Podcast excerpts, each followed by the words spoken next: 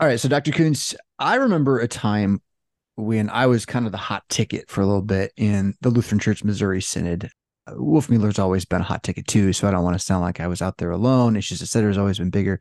But for a bit there, I was getting a lot of attention, and I was doing this thing called Ask the Pastor on Friday afternoons. Yeah. And it, a video, you know, and a lot of people know about this already. So, but what that was, was largely, I just going to get on YouTube and talk about whatever you asked me to talk about.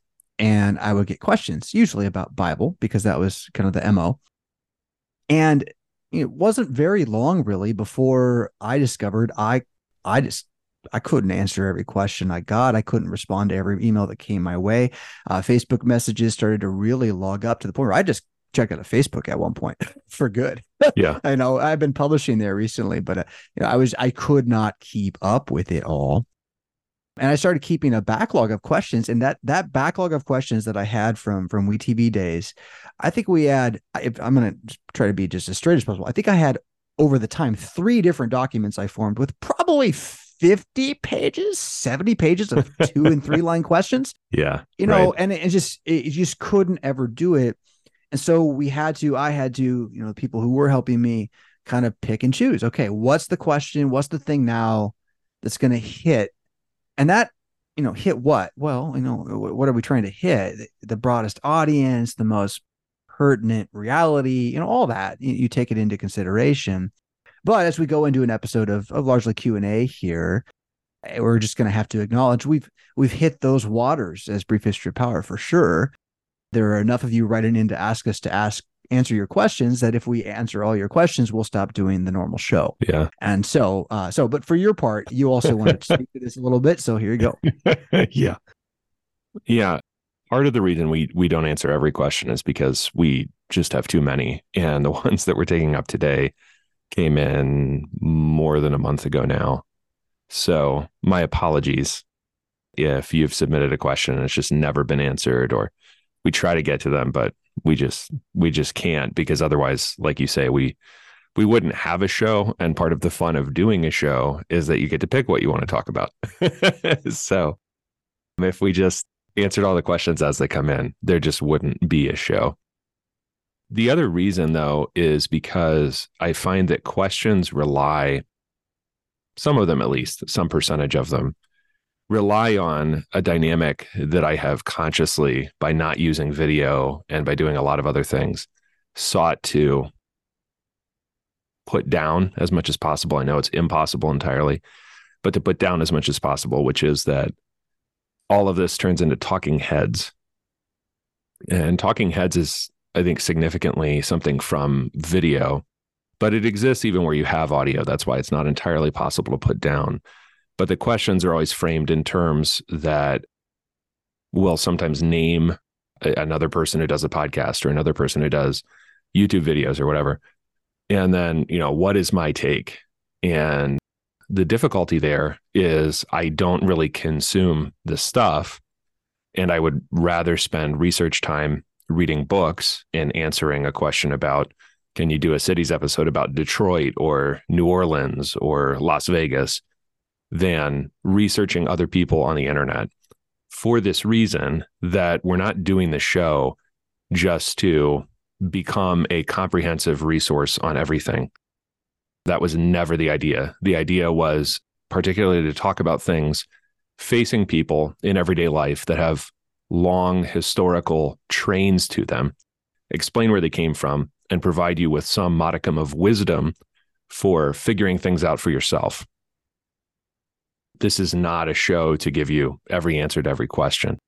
And that's not even to speak of maybe the question is, you know, evilly intended in some cases. It's kind of hard to tell, especially on the internet. You can recognize the possibility if you take a look at the Gospels, but who knows, right? Even if it's well-intended, this is not here for me to contrast myself or Pastor Fisk or Pastor Grills with everyone else on the internet, because I, I really despise the idea that you are following us. Listening, sure. Thinking about what we're saying, sure, that's great, that's fine. That was the idea. Otherwise, we wouldn't talk at all. but the idea that you're following. And so the question, I think what's interesting about it is I can almost always tell in the question, okay, this person is a follower of this other group or this other channel or whatever, right? Or he's my follower. He's using a bunch of words I use, and he wants me to just destroy this other guy. Not doing it. Sorry. Like, you need to figure it out. And if you can't figure it out, then just stop listening to us. That's fine. Like, it's, it's no big deal. Because I, I really don't like the idea that we produce content so that people can just gulp it down the way they would otherwise be gulping down Hollywood content or sports betting shows or whatever other junk they could be listening to. I think that's solid. There's a real big distinction between a fan and a disciple. Yeah. If we're going to talk biblically. So I don't mind the word follow, because Jesus said, you know, follow me. As long as I understand that anybody I follow online, I, I'm either actually following them, like they're my master, right? Which I just, I don't yeah. do that. I just don't do that. I'm frankly going to be my own under Christ, at least in my area. But, you know, they also, it's not bad if you're looking for a master at something. And I, I have, and I will again, I'm sure, follow an individual because I want to learn how to X, be better at Y. And this person has a discipline that I can, I can learn. And so sure. I want to be his disciple. I want to get his mastery. And, and this doesn't have to mean he's a, he's a master craftsman, right? It just means that he knows how to tie a wire and he can show me how. And so then I can do it. Right. So there's a point at which all of this is super good, but there's a point at which it's so bad. And that's the fandom thing. That's where I think that yeah. we're fan, yeah. you know, I, I love meeting those who are my fans because it gives me a chance to see what my teaching's doing. And I've been very aware for, I mean, media ecology is kind of the thing that I, I, I've done, is why I was on Issues, et cetera, in the first place, is because I was studying culture and media ecology. So I've been very aware of the way, you called it a dynamic earlier, yeah. that, that we, Missouri Synod, playing with the new tools, produce. And we've talked about Uh, Lutheran hour in the past and squandering of, of certain things, but but now we're in this age of of the Wild West of the internet, and what what you can really see is, if you do have fans of anybody, you can see what their teaching's doing based on how they act. And what what you're saying is like, hey guys, if you're our fans, like, stop it. We don't. That's not the. This isn't about fans here, right? This no. is about discipline. It's about discipline. No, now, if if I wanted fans, I would have made different life choices, and I would no, produce even more content than I do. And no. I would definitely do video regularly because yeah, right, right, yeah, right, for sure. Because it because that just has a different power. Yeah, right, right, right. But what we are after here is influence in the other direction, right? What we're trying to do is drop enough of true seed that you will give up on the bad seed that you're consuming whenever you consume just about anything. Because if you're in a consuming mindset, then your intent, direction, and mastery is not your own. And so there's another distinction there. And it's really, if, if this show's about anything, it's about, hey, consumer, stop it. Go hunt for what you need and get active in what is good. And then there's a lot more there. And I would suggest that modernism and Gnosticism is, is all part of the name game stuff you were talking about. But, but amen to this, right? What are we producing? And that's why when we get questions and we're like, well, that question shows that we've produced perhaps a thought that we're not really, it's not that the question's a problem. We're scared of giving you the answer or something like that. It's more like you're on such a different train. Like, it just doesn't really add to the conversation that we're pushing on, which is, hey, let's let's jettison from Babylon, people, one way or the other. Like, let's get our minds and hearts together on this. We really live here. And and the meta that we're living in, the, the zeitgeist, wake up. Yeah. And I think there's there's also going, there's always going to be a t- at best a tension, at, at worst an actual destruction, generally of real life, between real life and the internet. And the difficulty there is that I did not set out to be famous, or let's say Lutheran famous, which is, you know. Now, let's let's be uh, cards on the table. I did set out to make you L C M S famous. That that was my okay. intention. Okay. And actually, it was. I didn't really care about L C M S. What I wanted to do was get your voice into a wider Christian national dialogue about good things, because I knew you would have much to offer. And what we're talking about right now is precisely why I thought that was valuable. It wasn't about, oh, Adam's so cute, let's all make pictures of him or something, right? It was like the the you had a way of speaking for your generation already that I thought needed voice in the L C M S for our good and could do good elsewhere. But again, that's more about the discipline of forwarding true mastery than about creating fans or just trying to get a bigger footprint, all oh, the downloads. Right. To me, it, that, downloads are more about who is now speaking good things because they figured out what we're talking about. All right. And and ideally, at one point, you stop listening. You you really do. You don't need it. But I mean, again, you know, checking in with your friends. Keep going on. I'm sorry. Yeah, I, no, I, I think it's fine. I, what I what I wanted to say is that real life has vastly greater precedence over anything that occurs on the internet. And my desire is for there to be, and we'll talk about this a little bit later, probably vastly more Lutheran churches than there are today. I, I actually want to achieve that. I don't care if that involves using this podcast or not, or if this podcast still exists in five years or not. It doesn't really matter because we're we're aiming at real life goals. And I think that the thing that happens very, very easily is that for the sake of the internet or for the sake of fame, and this is where you want to notice that a lot of the dynamics that occur in the internet are the dynamics that Jesus identifies in the Pharisees, hmm.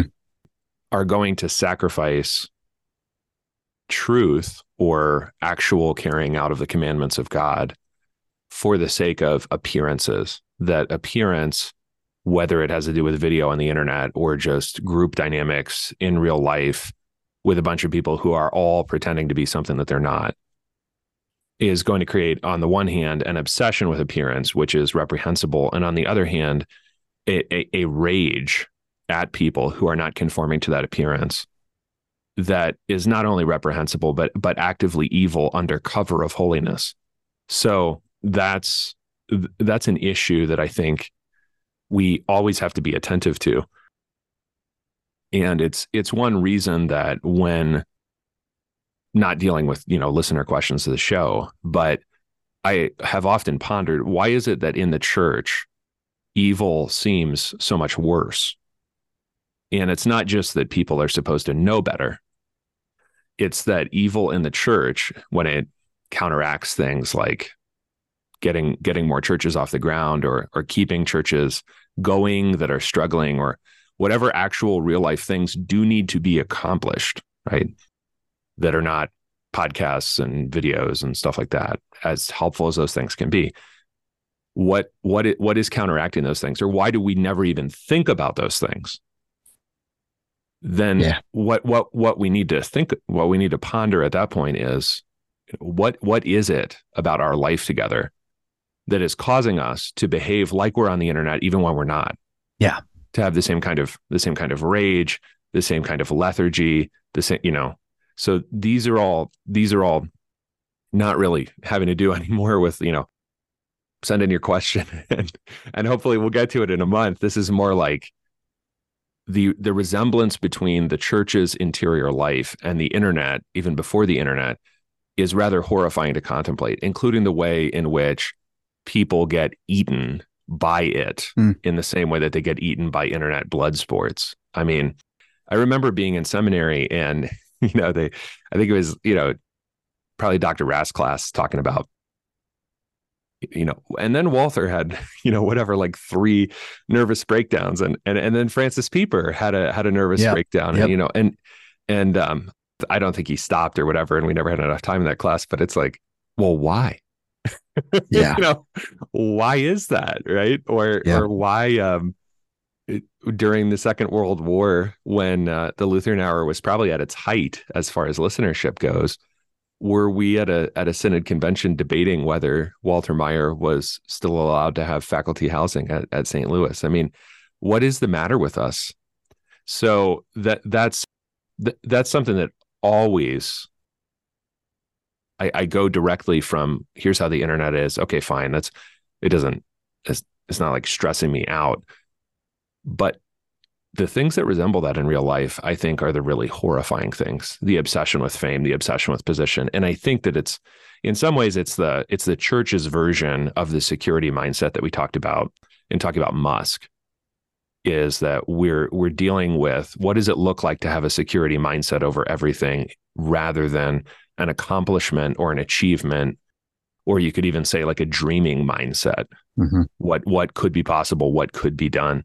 And when we don't have that, when we are satisfied with ourselves, how do we behave? Hmm. Yeah, so there's a level of self-satisfaction that is like not at the same time going on, which is, that's just the last thought I'm writing down. Obsession with appearances is probably the, the key thing to pull out of this. And I would add to that, once again, the word Gnosticism as a marvelous summary of uh, the mindset that we're up against, in which the the Platonic realm, and define that as the internet, if you like, it is more real than uh, than reality, and it, that the way these machines, combined with whatever else is going on in our food supply, water supply, air supply, yada yada yada, the way that this has transformed not just the dynamics inside congregations, but inside houses, uh, inside congr- uh, inside uh, businesses, inside towns. You know, everything about who we are as a people in in in a hundred years or less has been changed to reflect a, a certain. It's dreaming, but it's not the dreaming you're talking about. It's like daydreaming, yeah, and and you know, day walking, zombified, and all this. And we, we've used these metaphors before, but it it is it is just very, very real. And so, you know, why not every question? Uh, because this is a war, guys. It's not, we're not, we're not building a library. This is, I mean, I am, but like, I, I'm not personally going to write everything in the library, and neither is Adam. It, we, we can't. Yeah. There are libraries like that. They haven't stopped the West from falling. So we're going to do some different things. And we're not even sure, for my part, I don't know if I can speak for Adam, I'm not even sure always what that will be next week or next year. And that's, I think, why it's so good generally, is because without a rigid intention to have to do it some way, the opportunities that continue arising and the word of God being stable through everything else continues to provide me with great hope for the future, even while steeples are are falling and all of that. So, so to get to the questions then, because you do have a bunch of them, and we do want to talk about what you all want to talk about, because we are fascinated. I know by we've this been stuff. Talking about questions. I feel, you know, feel bad and stupid now. So let's yeah, go. Yeah, let's do this. Right, right. So, um, uh, Keith says this. He says, "Can you talk about the impact that language has on the power of the Word of God, if any?" See, I, yeah. I did that the other way around. Let's talk about the power of the Word of God's impact on language. The Word, he says, has great power, but it was not get, given to us in the English language. Mm-hmm. Furthermore, language, especially English, is always evolving, I'd say devolving, and words seemingly have different meanings as time goes on. Yes, semantic fields. Please assure me this has no effect on the words spoken at baptism or on the Lord's Supper in my prayer. Ooh, and then he asks, do demons understand English? Okay, does anyone understand English? But let me assure you, uh, Acts chapter two, that language does not inhibit the Spirit of God from enacting yeah, what right. he wants to enact. But go for it, Adam. Yeah, because Christianity is a, is somewhat unusual in not having two things that that most religions have, which is a specific holy language and a specific holy diet. We don't have requisite foods or requisite food taboos, like almost every religion does possess. And we don't have, contra the way that Church Slavonic functions in some Eastern Orthodox churches, or the way that Latin functions in Roman Catholic history, at least, we don't have a holy language. because things like language and food, as well as other matters, are issues that in language vis-a-vis Acts two, but in all of life vis-a-vis, maybe you could take First Corinthians nine would be a good example, is where Christianity is not asking you to completely change the fact that you learned, you know, Slovak growing up, or you ate, you know, whatever kind of cuisine growing, you know, you ate Mediterranean cuisine as opposed to meat and potatoes every night or something, that you completely change who you are as a creature of God with the linguistic or ethnic or whatever specifics that you have, but that the gospel comes to you in that language, in in terms that are comprehensible to you because they're using the language that you actually understand without having to think about it the way that we do when we're using a second language or a third language.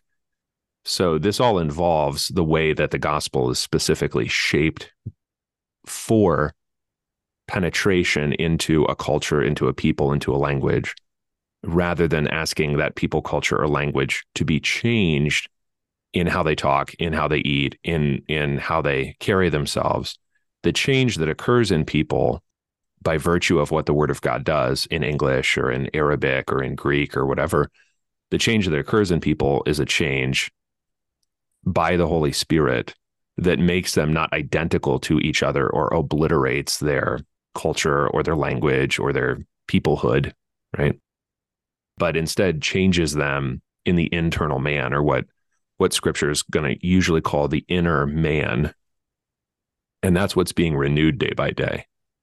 So in Revelation, you still get languages, you still get peoples, right? You, you have all those things, but they are joining in a common praise, whether that praise all, you know, winds up somewhere in pick your favorite language, right? So for Keith, it, it sounds like it's probably not English. He's, he's a little suspicious of English. I don't, I don't think everyone turns into a Greek speaker in eternal life.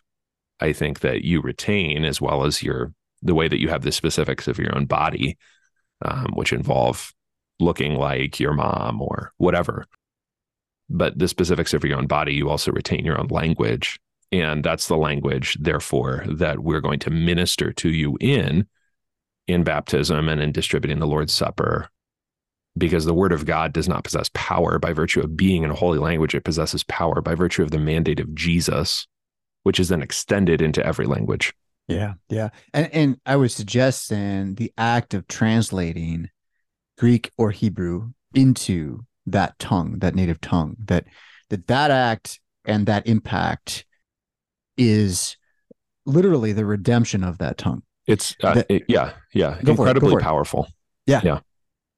It, it, and it will, that the man or men or people who enact that tend to be famous, not so much in the, like, your name is remembered, but what they believe is going to have an impact. And that belief will be formed by what the texts say, but their own confession or witness will always be, you know, wrapped up in the thing. And, and we believe the Spirit of God is working through this. And so there are errors, yes. And yet the Spirit of God prevents those errors. But all of this is for me to suggest that we live in a time where if you're if you're intelligent enough to send a question to this show, you can get into Linear and you can begin translating from Greek or Hebrew, pick yours, vocab only, just do vocab. You can begin working from the language into your own language and watch your own tongue just come alive in front of you uh, with way in ways you, you can't expect. Yeah. And so that's that's an encouragement to all. I know not everyone, you know, feels like they've got the power. Look, I don't, ex- I started on my Hebrew grammar to relearn it again. And I got about a third of the way in. I said, you know what? I think that's enough. I'm going to go organic now. And it's been the best decision I ever made. I, I don't have to memorize every little, uh, you know, participle and, and the pointing and everything like that. All I want is on this day when I wake up and I look in my Bible and I go, what's that about? And I look at this word, I go, oh, wow, that word's amazing. That yeah. Then lets that word come into English with a whole nother meaning that I start sharing with people with, without even having to tell them about what the word means. I start using the word. So again, it, the Bible literally, directly, actually redeems your tongue. And this is where the New King James, we had that discussion a couple of weeks ago, is so important, um, or other discussions aligning with the concerns that that show brought up. So anything else before we go on to uh, next question? Yeah, just to answer his last question directly, yes, demons understand English, obviously, because they use English in order to tempt us who are native English speakers. So we will use English so that the word of God can be preached and counteract those temptations. They'll use whatever they they can, or they have to, or they feel that they must. So we will use the word of God in that language in order to counteract them and, and put them to flight. So I'm pretty confident. I'm, I guess I really am curious about your opinion here. I'm gonna I'm gonna suggest some hypotheses, and you can you can strike them down. All right. Um, I'm pretty confident that uh, demons cannot read your thoughts. That's one. But two, I mean, they they can hear what you say. So that's an interesting distinction there. I am not confident they can read what's on paper. I don't know. I don't know how one would know. But I think it's interesting. They've been there when words were spoken. The devil knows what it says, but can he go study it the way we can? And then this all gets really interesting when you throw that weird question through, uh, can they read it if it's in electronics? And do they have a different capacity in that realm? And blah, blah. So that's fun conspiracy stuff. What, what do you think? Some of it, I just, you know, uh, that's that's a question that, like you said earlier, I don't know because I don't know. Yeah. How would I you can't know? Answer because I don't know. But I, I think part of the question of what demons understand is... is a is a little bit beside the point, in that I'm ne- I'm never worried about what is this malevolent malevolent force mm-hmm. capable of understanding. Yeah. I'm I'm instead interested in what is this malevolent force trying to do to me, which is more readily observable or more readily experienced. So if I know that whether they can read my thoughts or not, the suggestions that they make get processed in me as thoughts, or they get processed in me as emotions, or whatever the case may be, then what I want to use the word of God to counteract is not what I believe their capacities to be, but what I know is occurring in my own mind or in my own mm, heart mm, or mm. whatever the case may be. So this is something where we, our tradition, is a little bit lacking in practical discussion in in the manner that you particularly find it among the earliest church fathers, especially the desert fathers. Hmm. And what, what I think is helpful about them is not that everything they say is solid gold, but that they are thinking about these processes of how temptation occurs, why it generally occurs in solitude, right? In the way that the Lord is tempted most brazenly in solitude, and how those things relate to the control of one's emotions or the control of one's thoughts. That is the extension of self-control, which is the fruit, which is part of the Spirit's indwelling, right? Part of the Spirit's fruit, how self-control gets extended throughout other portions of life. So I don't have a readily developed demonology to say, yes, I, I, you know, I agree that their interaction with technology is different than their interaction with human thoughts or with words on a page. I do know that it's always profitable to consider, what are they doing to me? How does, how do these things occur to me? Because it does seem apparent that they will try to push on particularly weaknesses. Mm. So when Jesus is hungry, food is offered, right? Bread is offered. When Judas is greedy, money is offered. And when John's gospel tells you that Judas is putting his hand into the money box over and over again, I think that's chapter twelve, if I remember correctly, before the thirty pieces of silver, you can see that they aim at our weaknesses. So what I need to know is my weakness, and then how to apply the, the word of God to that weakness, to that weak point of whether it's greed or whether it's hunger yeah. or whatever it might be. Yeah. So the understanding again is... is kind of a hint at our search for Gnostic answers. Yeah. That, that we want this kind of mathematical solution. So I go into the problem and now I act with my knowledge and I prove myself to win. You're up against a malevolent spirit, witches, wit is not in any way used for understanding, but is merely like a pressure system of yeah. destruction, yeah. pushing on that which it can destroy.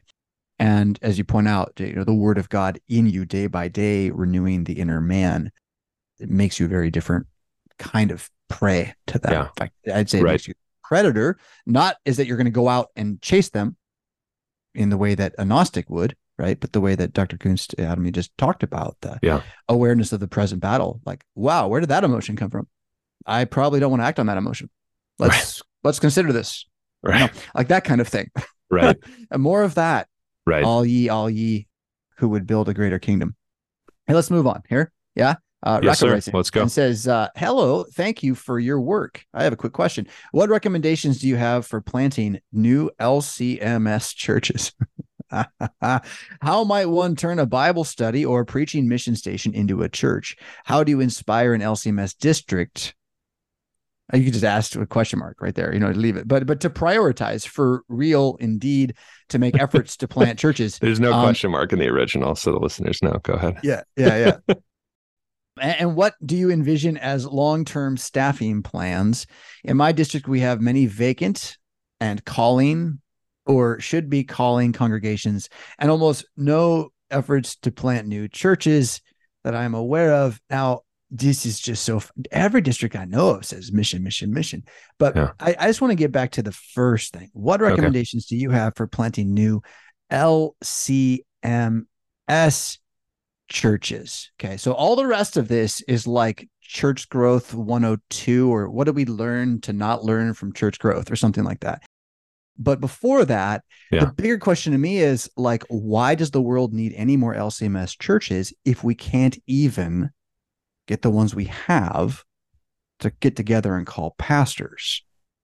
Why? Because, yeah. Be, yeah, because, and this is this is where his first question and his last question are actually pretty intimately related to each other. The question of both new churches and then staffing, right, or pastoral vacancies. You could in a in another phrase. They're related to each other because you you might observe, and I was just in far northern California, close to Oregon, and a lady asked me about denominations generally, and I'm not sure what denomination she was.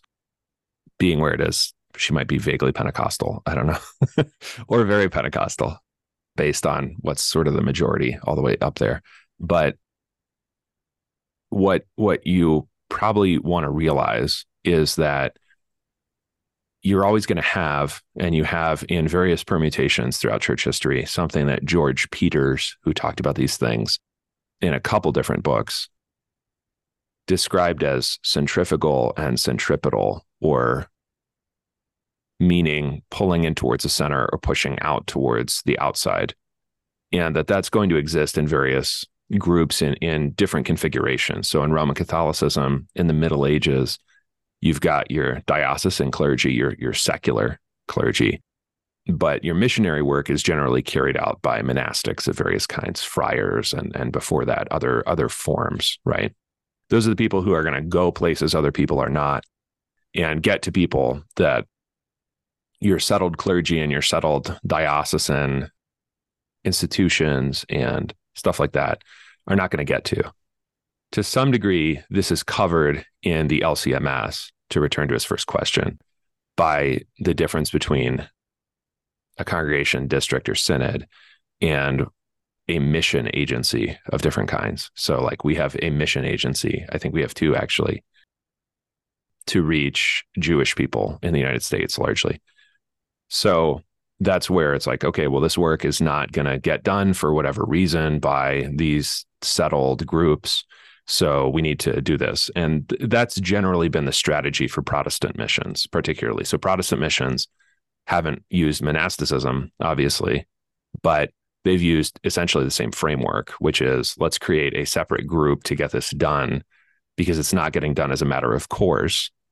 Because as a matter of course, and this turns into discussion of long-term staffing, that group is going to seek to supply the established group is going to seek to fix the problems that it has right now, which in the case of the L C M S are a combination of not really having enough pastors to replace the ones that we already have.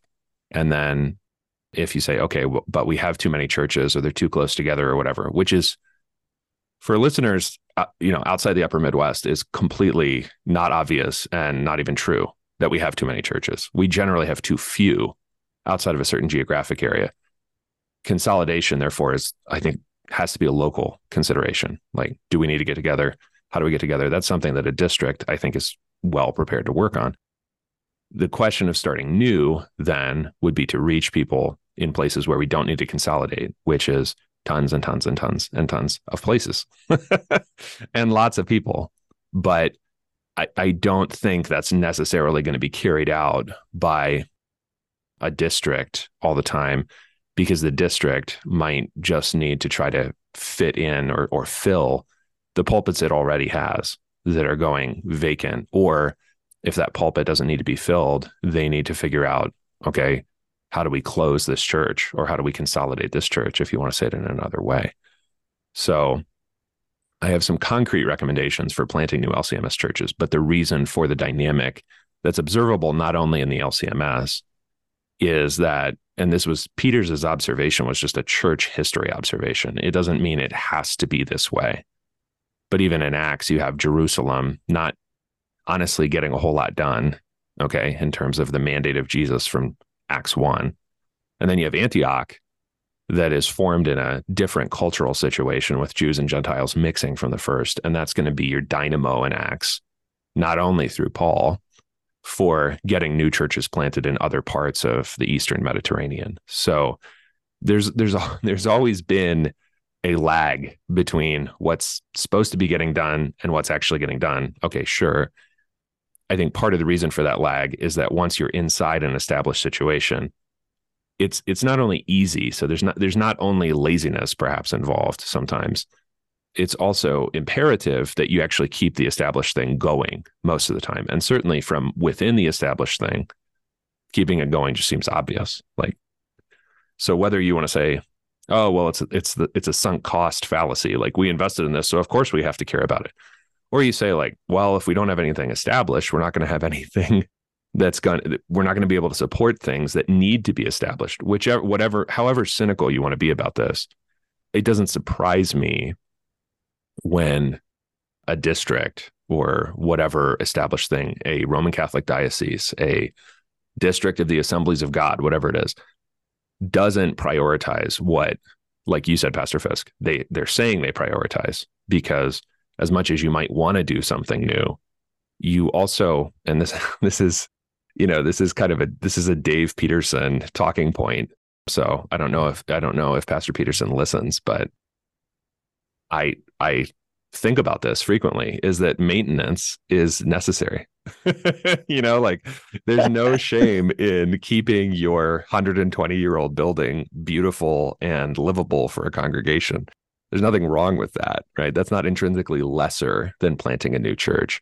Both need to happen, however. And of course, established things are going to think first and maybe even last about keeping established things going. There's a lot in there, and and it's it's uh it's a worthy frame. The why why L C M S still is to me a question of what are we actually going to plant, okay. um, right? Like like I really don't want more small groups of know-it-alls who think everyone should be more like them out there saying that's what Lutheran is, with some form of musical setting that's completely unique to them, but they think everyone should do. I just don't think we need need more of that, right? So how do we plant something different? I, I don't think we need more culture of sort of like shame on you if you don't fit in, uh, more culture of workaholism, uh, support.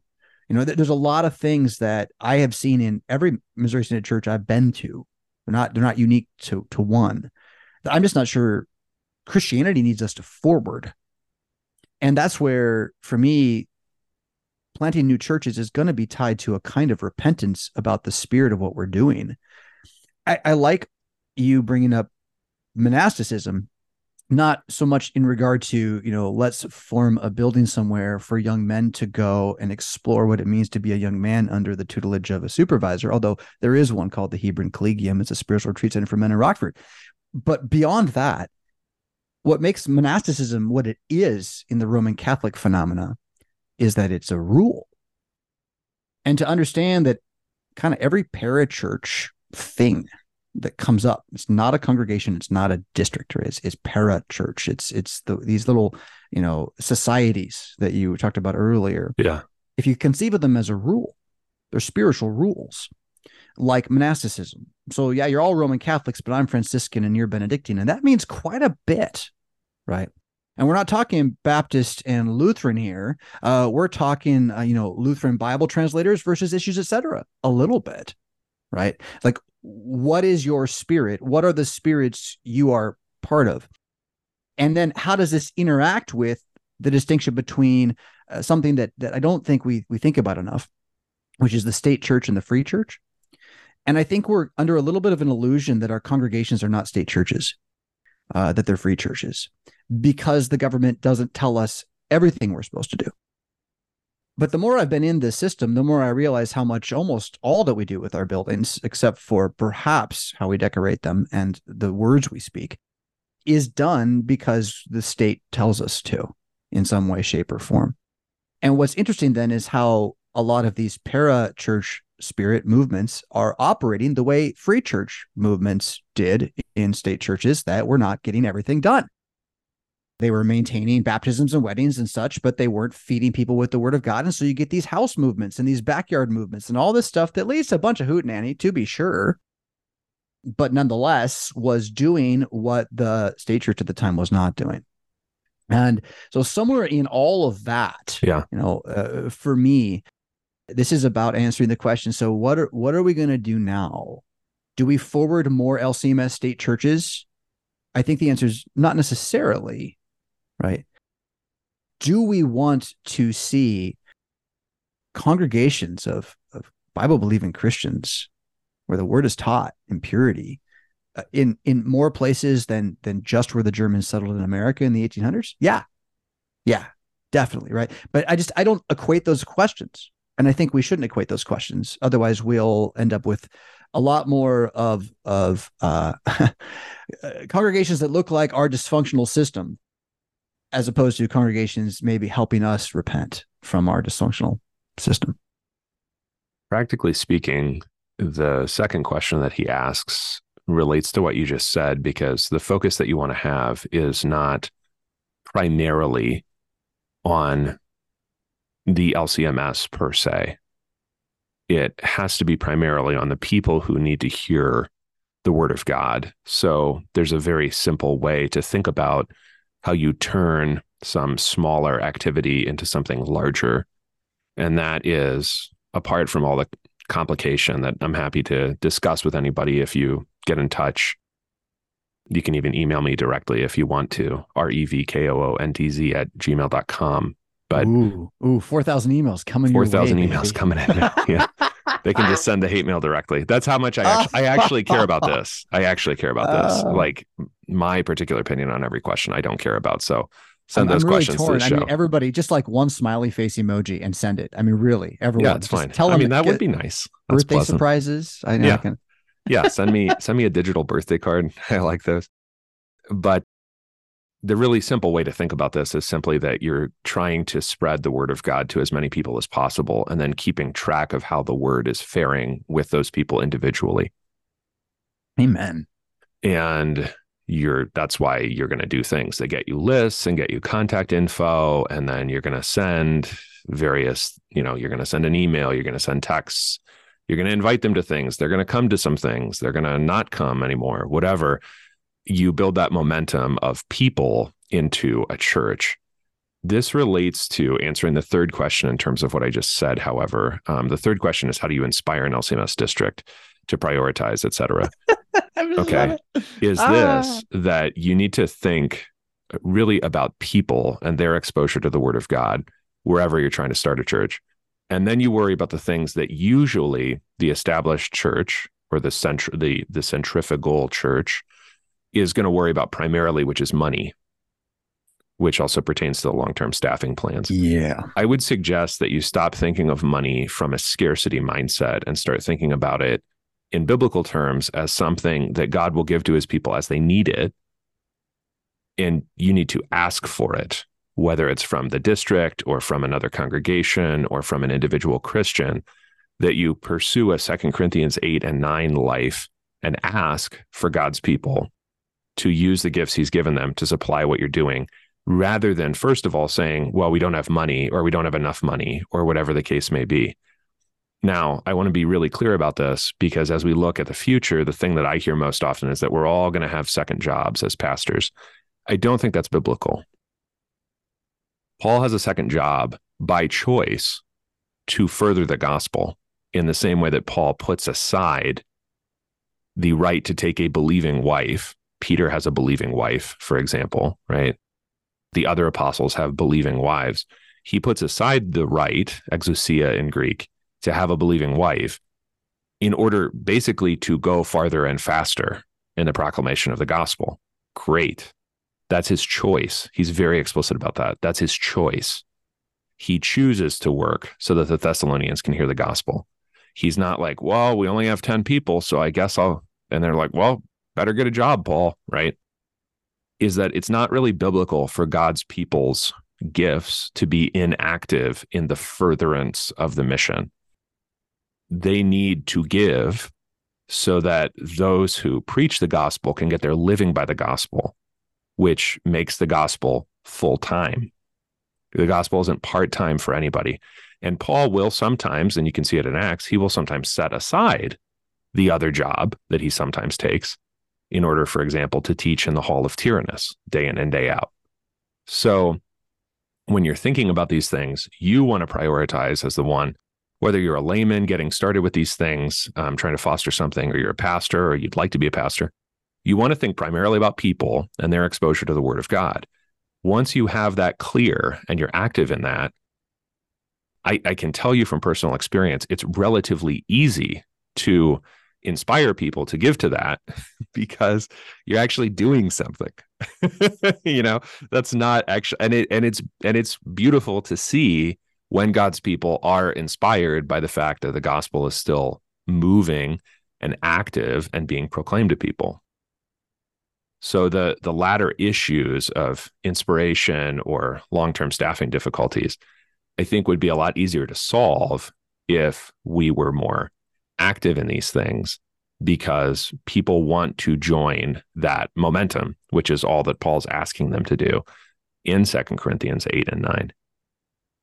The scarcity mindset is is really a thing. And oh, it's uh, and it's almost ubiquitous, right? It's a, like, it's a sign of the worship of the dollar, I think. Yeah, you know, pra- practically all y'all, right? Like, and we all do it. So acknowledge that there is there is in the carnal man this need to prepare for tomorrow more than the inner man actually needs or has been told he needs. And yeah. a lot of the battle is is what that's about, right? Yeah, yeah. And so the the worship of the dollar just inevitably leads to a scarcity mindset. It's a piece of paper. Of course you don't trust it.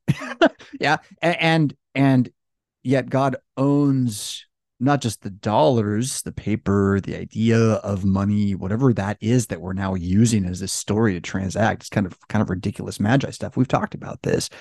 God owns all the real stuff and the results in all of the stories we're telling. So if, if you really don't have what you authentically need, He's like probably already going to give it to you without yeah. you asking. Yeah. So, so how about you ask for what you think you need? And then if you find he says no again and again, I mean, my, my learning curve has been this: you ask to spend on your passions. And I say, well, I've tried not to. And it's like, yeah, but you still do. Yeah. And then right. it's, so it turned right. into this one, Adam. And I really like this one. It's like, okay, so what am I passionate about? What do I want to do that's good and is worth sharing with others, more so than keeping for myself? Yeah. I'm going to ask for more of that. And wouldn't you know, you know, floodgates open. And it, it isn't cash, although there's been cash when it's needed. Again, because he owns the cattle on a thousand hills. I mean, go, you know, tattoo that one on your wall. Yeah. Um, it's so huge to this. And and for the church to be running around scared, again, it betrays what, what we are, we're worshiping the capacity to maintain some of these state buildings. And I, you know, losing the footprint, golly, losing the footprint, what a disaster. But that game, so far as my learning curve for this show has been, and what I thought before the show, but I think you've you've affirmed it with our study of the last century, is that the opportunity to retain the majority of these land footprints passed us sometime in the sixties, maybe the seventies, and it's too late to keep them all. So the real question is, how do we, in an inspired way, truly make cataloged retreats or, or, or careful retreats, not the way you would go to hide, but for rallying points, so that cities are not entirely lost to us and that we're nowhere uh, because we've just put too much hope in in what we already are. Yeah. And that's not to say that maintenance is maintenance is necessary. That's right. We didn't do any a certain kind. We didn't do a certain kind of maintenance for a very long time. Uh, so uh, I want to move us on, even though I know there's so much more we could say about this, and it's, sure. it's in your bailiwick. So Ryder's right in again, because he will talk about mission all day. Uh, it looks like we got a pastor saying, hello, thanks for your work question.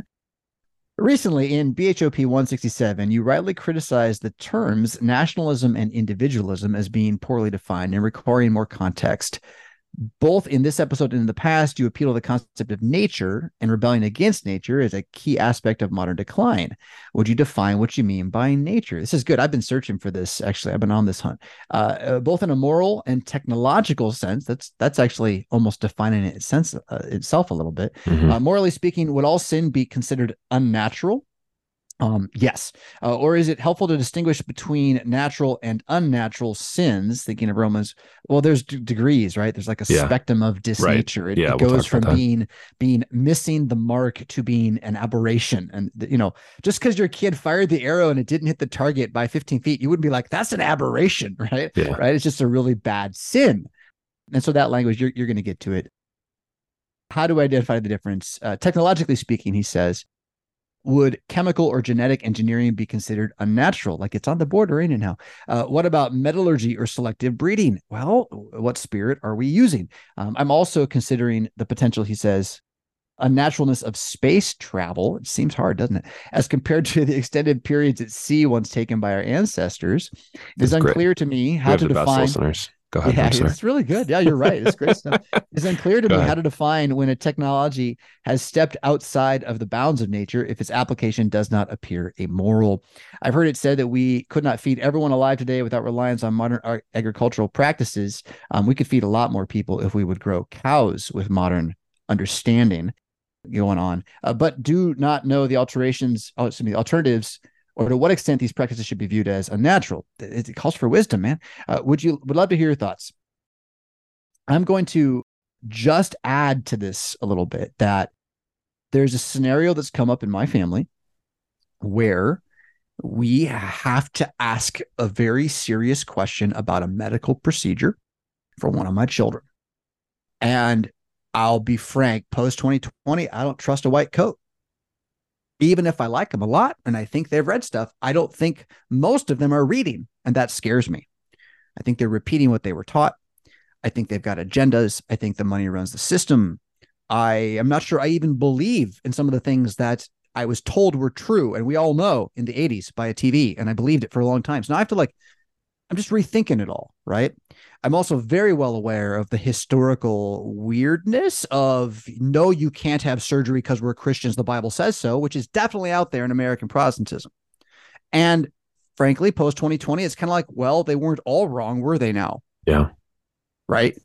So what do I do when the physician says, I want to cut your child to repair a small portion by removing a small portion, right? Of flesh, right? Yeah. Um, is, is this morally, is this technologically sin?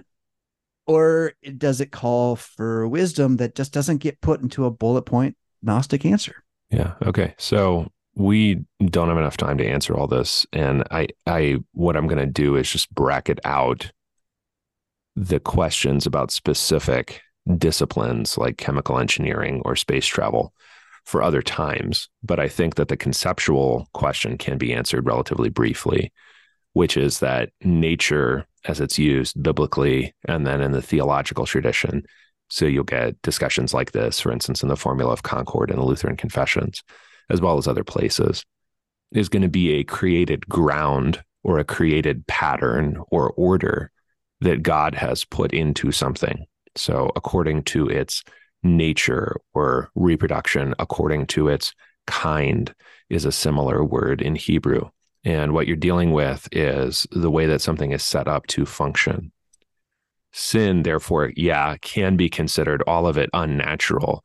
But when Paul is talking in Romans one about things against nature, he's talking about something particularly heinous because it openly and obviously violates nature. So in that case, homosexual relations are unnatural in a way that polygamy or adultery in a heterosexual sense is not, quote, unnatural, because it's not contravening the obvious use of those human organs. That's so this is where unnatural could be, yeah, anything, because we weren't created with a sinful nature. We have a sinful nature by virtue of descent from Adam. But when Paul is talking about against nature, he's talking about things that have a particular grievousness to them because of how blatantly self-destructive they are, since they rebel so openly and clearly against the nature that we were created with, right? Everything's unnatural. That's why all sin is of a piece, right? And you're not above the one who is committing a sin against nature in that sense. But what Paul is saying is that certain sins, because of their blatantly, obviously contra naturam, unnatural way, are more destructive, right? So he's talking about a something that by degree, not by kind, by degree is more grievous or more unnatural than other things in Romans one. That that's the difference between them. That's how you that's how you pick it out. But you might say, okay, maybe that's moral, but but what do we mean by technological sense? And this is where I am not entirely opposed to, and I think I've said this before, but I'm not entirely opposed to all modern discourse, not not generally, right? I, it's not a sort of like trad mental habit that I have, but I'm I'm certainly not opposed to some of the discussion, particularly about what is nature within environmental thinking. The reason being, this is one of the few realms of modern life left where there is a sense that if you push beyond limits, something bad will happen. And you, you don't have control over it except to not push beyond that limit. Now, the issue there is that you'll notice that a lot of discussion, even of environmental action, law, et cetera, is really shaped more by thinking in terms of potential consequence or apocalypse rather than in terms of nature. Climate change, for example, as a public discussion, as a propaganda piece, as a set of talking points, is not really about nature. It's about apocalypse. Because biblically, apocalypses are in God's control solely. That's not really something I can coherently, and certainly not in terms of public policy or having to switch my entire automotive industry to electric or whatever. That's not something I can really control. I have no control over apocalypses. Climate change thinking tells me that I do, and that if I just buy a Tesla, I will contribute, and then I won't be responsible for the apocalypse or something, right? I don't know. The issue, though, in a technological sense, and the thing that is helpful about certain environmental thinking, is that it poses the idea there are actual hard limits. It's not that nature can't come back from that, but you can destroy things when you act against its grain over and over and over and over again, right? So this is where I, I like the word sustainability, but sustainability is, when it exists, it's self-enacting, meaning if something is unsustainable, rather, whether it's something that I'm doing in my life or it's something I'm doing to the land or something, guess what? It will fail of its own accord. And I think not understanding that sustainability is not, in that sense, it, if it's a choice that I can make, it's a choice to align myself with nature. It's not a choice for me to set up what is sustainable. Since nature actually exists, both in the creation generally and inside of us, when I align myself with that nature, when I accept its existence, when I accept the created pattern, then this is why you get these conditional promises in Proverbs or whatever. When I align myself with that nature, when I figure out what it is to be a good man, or I figure out what it is to be someone who stewards possessions or whatever, then I'm just accepting what is actually sustainable. I, I, I can't make sustainability. I either accept what is sustainable in a in a very limited way, right? Under the sun, all of it's subject to judgment and apocalypse one day. But I either accept what's sustainable, what is natural, or I push against the grain of that and I try to make m- money out of more money, right? Which is what was identified as unnatural about usury. Or I try to live in a way in sexual relationships that is unnatural in Romans one, and that will be its own destruction. The reason it's its own destruction is because nature exists, and nature is sustainable under the sun and subject to God's judgment. And what is unnatural is not sustainable by definition. So the moral and the technological sense of what nature is are always related to each other because they involve my either aligning morally or being out of alignment morally with what is natural to running a business in an honest way or whatever the case may be. And then technology either fools me into believing that what is unsustainable is actually sustainable, or it could help me. And this is where we can get into these other disciplines another time. It could help me in augmenting, right? Or or helping align all that I'm doing with nature. So an example of a technological sense of aligning with nature would be, you know, soil amendment, which ev- everybody who grows anything does, and it makes the soil more fertile if you're doing it the right way. Or I could just deplete the soil generation after generation after generation, and my yields would go down generation, or really year by year by year. It doesn't even take generations. So I can either accept that the soil needs certain things in order to grow the crops that are feeding man and beast, or I can ignore that and push against it and see how it goes. So you're either augmenting according to design or against it. And yeah, beca- because technology is not per se evil. It is yes. part of yes. what man is and how he exercises dominion. The thing to notice, however, is that it is the sons of Cain who are most technologically advanced before the flood. And that that doesn't teach us that all technology is evil. It teaches us that technology is readily misused mm-hmm. for us to do things that are morally and technologically and naturally unsustainable. Yeah, to, to quote Doctor Luther, you know, man uses the best things of God in the worst possible way. And and technology yeah. is is definitely what you've advocated in creativity. And I think uh, those uh, creativity, technology, design, these are all tied to each other. Go look up the Hebrew mitzvah for some fun.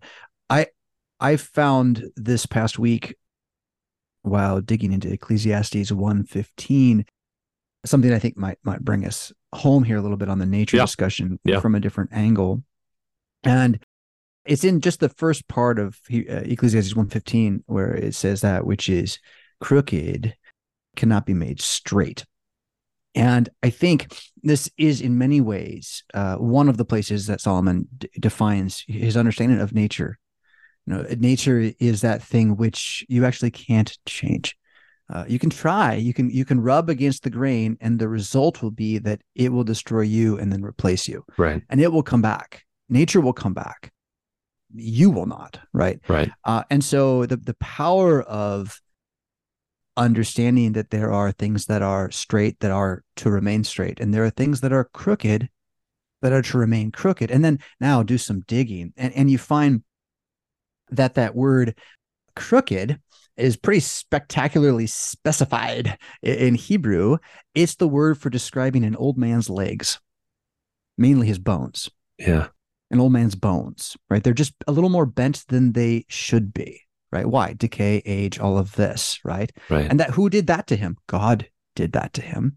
And then the word straight doesn't have quite the pedigree. If you just look it up in the T W O T, Theological Word Book of the Old Testament, uh, it just gives you a definition, which is very rare that they don't give you a root or any history or anything. And I thought that just, that's just so weird. I think Solomon's better than that. And so I'll, I'll speculate here. What I found is that the the word itself has a potential kind of slight grammatical shift misspelling that as a new for the mame in a different word that's all over the Old Testament, and in fact means to stand upright, to stand upright. And so you, you know, what is, what is an old man who's bending down? He, he's not going to make himself stand upright, right? You must accept the way things are. Right. And and that is the wisdom of the verse. There's more. What's lacking cannot be counted. But I would I would suggest that this is not a negative thing at all. Right? Oh, there's all this crooked stuff I can't fix. Remember that Christianity is that you are straight. Jesus has straightened you, and he has straightened the path before you. So again, walk it and don't kick against the grain. And and or don't act against the grain. Don't kick against the goats. Right? Don't overclock time. It doesn't work. Right. And that, to bring it back to, you know, our family discussion last night about the medical procedure, it's like, look, everybody, hey, we just learned this yesterday. We got weeks until we know if we can even schedule anything. So we'll pray for now, and we'll trust God, and we'll believe that healing is something he wants, and then we'll we'll make a good decision. But, you know, the chances are we're going to walk through with this. And a chance for all of us to ask again, you know, what does it mean to pursue healing at the hands of men? And and for me and my house, what it means is that we do so prayerfully, prayerfully, carefully, pursuing the steps as though we would rather be under his will than our own, and that we have no intention of trying to straighten that which he has set in, in motion as crooked. But that also to know that, like you said, you know, the, the stewardship or the augmentation of the present moment, the present day, by your hands and your mouth for the good is why you're still here. You know, uh, there's a reason that early Christians went and cared for the sick and the poor when no one else would. And it wasn't just like, oh, we'll take care of you till you die. I don't think so. Medicine in many ways, I mean, there's always the Greek version of pharmakeia, but, but medicine in many ways, as we have it today, is there because Christians pursued the simple support of natural things like family, delivery, right? Healing from simple illnesses and colds, right. Helping young children make it through infancy, through with the water, wash them, that kind of thing. So, you know, I'm, I'm all for more of that and not losing that. Um, as we understand that the heathen have so detached themselves from nature that you don't really, you don't really know what to make of them. I'm, I'll, I'll, let me throw another twist to this, and we're over time. But like the the doctor himself, who's uh, done many, many of these surgeries to the level where the, the risk of this is like, you know, it's like a, an elbow surgery or something, right? It's yeah. just so small. It's an incision. It's not even a big deal.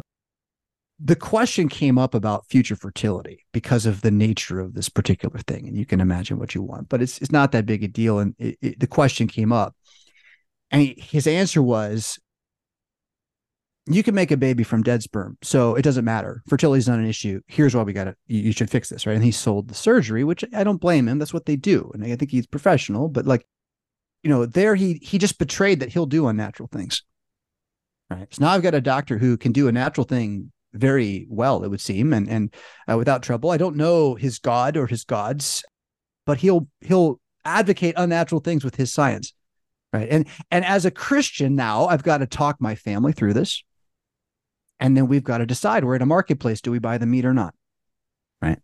And it's it's not about does Jesus love me, it, it's about what's wisdom and do I love it, and and can I learn to trust. And and so forth. So, Adam, I, I want to give you last word there on that, because that that is kind of an it's an uncertainty for me still. So I'm not going to just kind of stamp that hard. It's a, it's a hard walk, this straight one. We're going to have to save a lot of things that Josh asked about for another time. But I think that it's it's helpful to understand that there's when you have these different paths, you can what let's just talk about travel just as one example.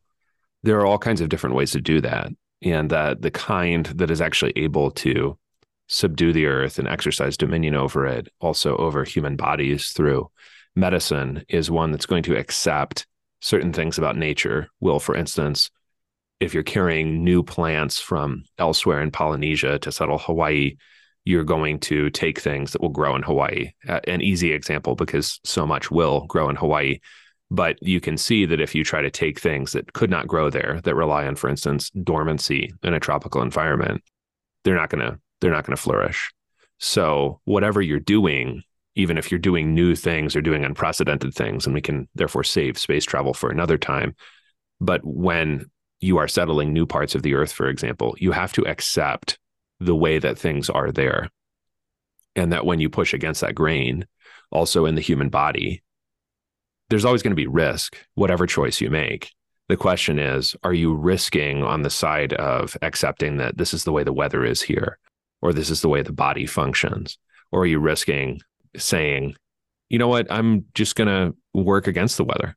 It's fine. You know, I'm just going to do this. Maybe that's possible in a greenhouse, but, you know, if you're in a cold environment and you're growing tropical things in a greenhouse and suddenly there's a hailstorm and your greenhouse is shattered, well, now those things don't grow anymore.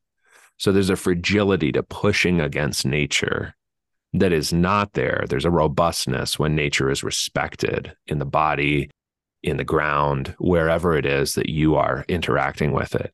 And the reason many people don't understand so much even about their own lives is because they don't accept, they don't even maybe know that there are natures to themselves, to men, to women, to the earth, to this part of the earth. And because of that, they are continually surprised by what is seemingly obvious, that when I'm going to try to expose a tropical plant that was in a greenhouse and now it's exposed to the cold winter air of Alaska, things are not going to go well. Don't let your M O be dernism. You're listening to A Brief History of Power. You know where to find us, or you wouldn't be here. The Hebron Collegium is a gap year Bible school for men in Rockford, Illinois. Semi-monastic boot camp for Christian living. Cowards and slackers need not apply. Hebron Collegium dot com. What do you think of when you hear the word college? Expensive? Liberal? Woke?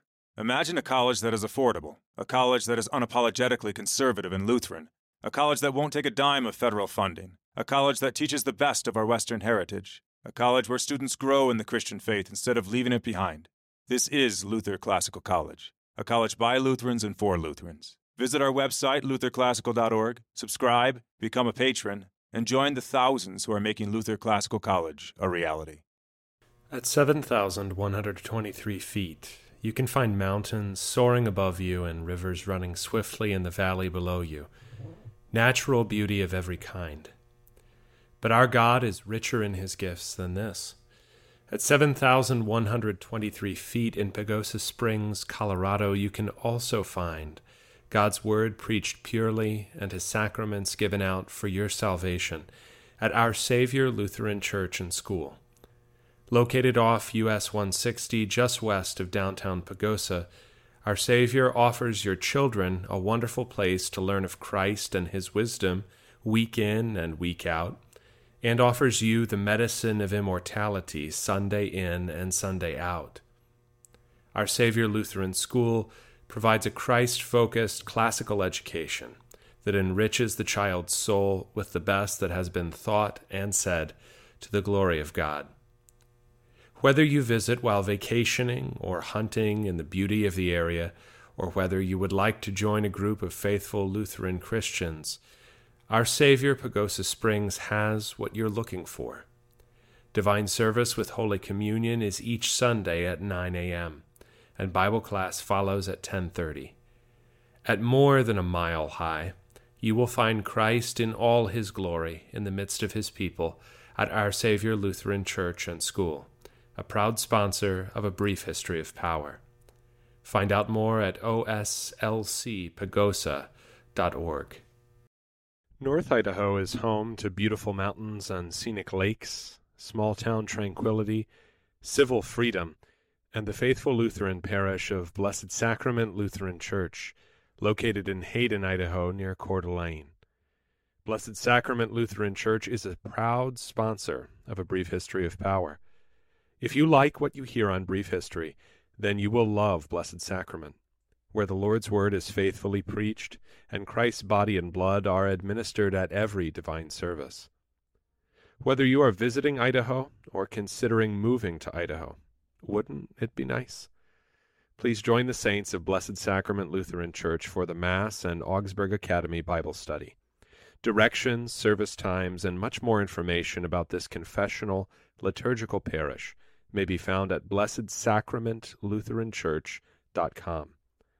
Blessed Sacrament Lutheran Church historic Christian orthodoxy, the evangelical Lutheran faith in the beautiful inland Northwest.